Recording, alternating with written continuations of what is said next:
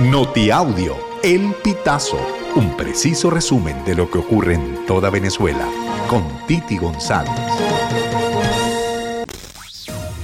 Bienvenidos a una nueva emisión del Notiaudio El Pitazo del 17 de enero del 2024.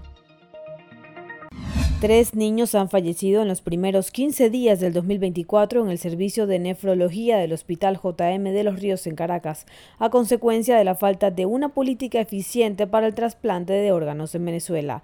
La ONG Prepara Familia detalló en sus redes sociales que los niños fallecidos fueron Scarlett González, de 14 años, Sebastián Dávila, de 8 y Adrián Rodríguez, de 9 años.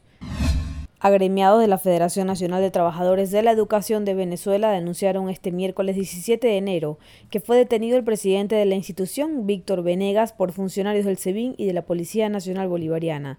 Destacaron que los efectivos irrumpieron de forma violenta en la sede de Barinas y se llevaron al dirigente sindical sin mostrar órdenes de allanamiento ni detención.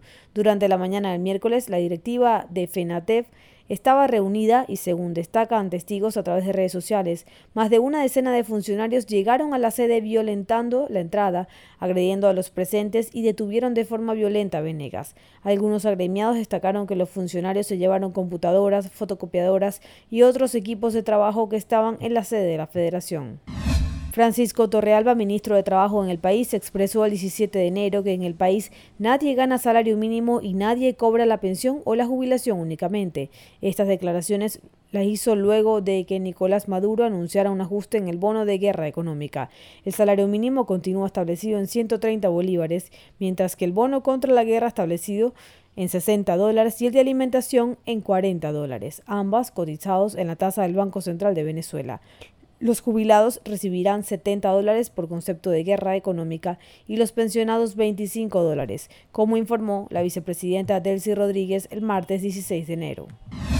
El partido político 20 Venezuela anunció este 17 de enero la implementación de un equipo operativo denominado 600K para llevar a cabo el plan de campaña de la dirigente opositora María Corina Machado.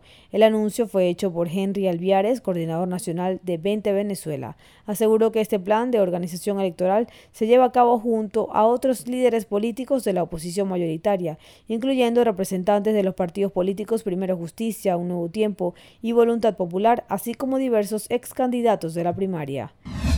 Los secuestrados en México subieron 3.2% en 2023 respecto a la cifra del año anterior. Se situaron en 2.402 víctimas, de las que 772, cerca de un tercio, son migrantes, según reportó la Asociación de Altos Secuestro. Entre enero y diciembre del 2023, de acuerdo con el Reporte Nacional de Secuestros, México vivió 919 secuestros, lo que supone un aumento de 890 casos en 2022.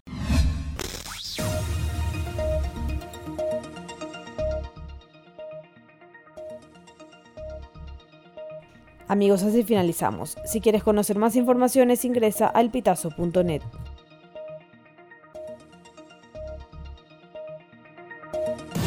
Estas informaciones puedes ampliarlas en nuestra página web, elpitazo.net.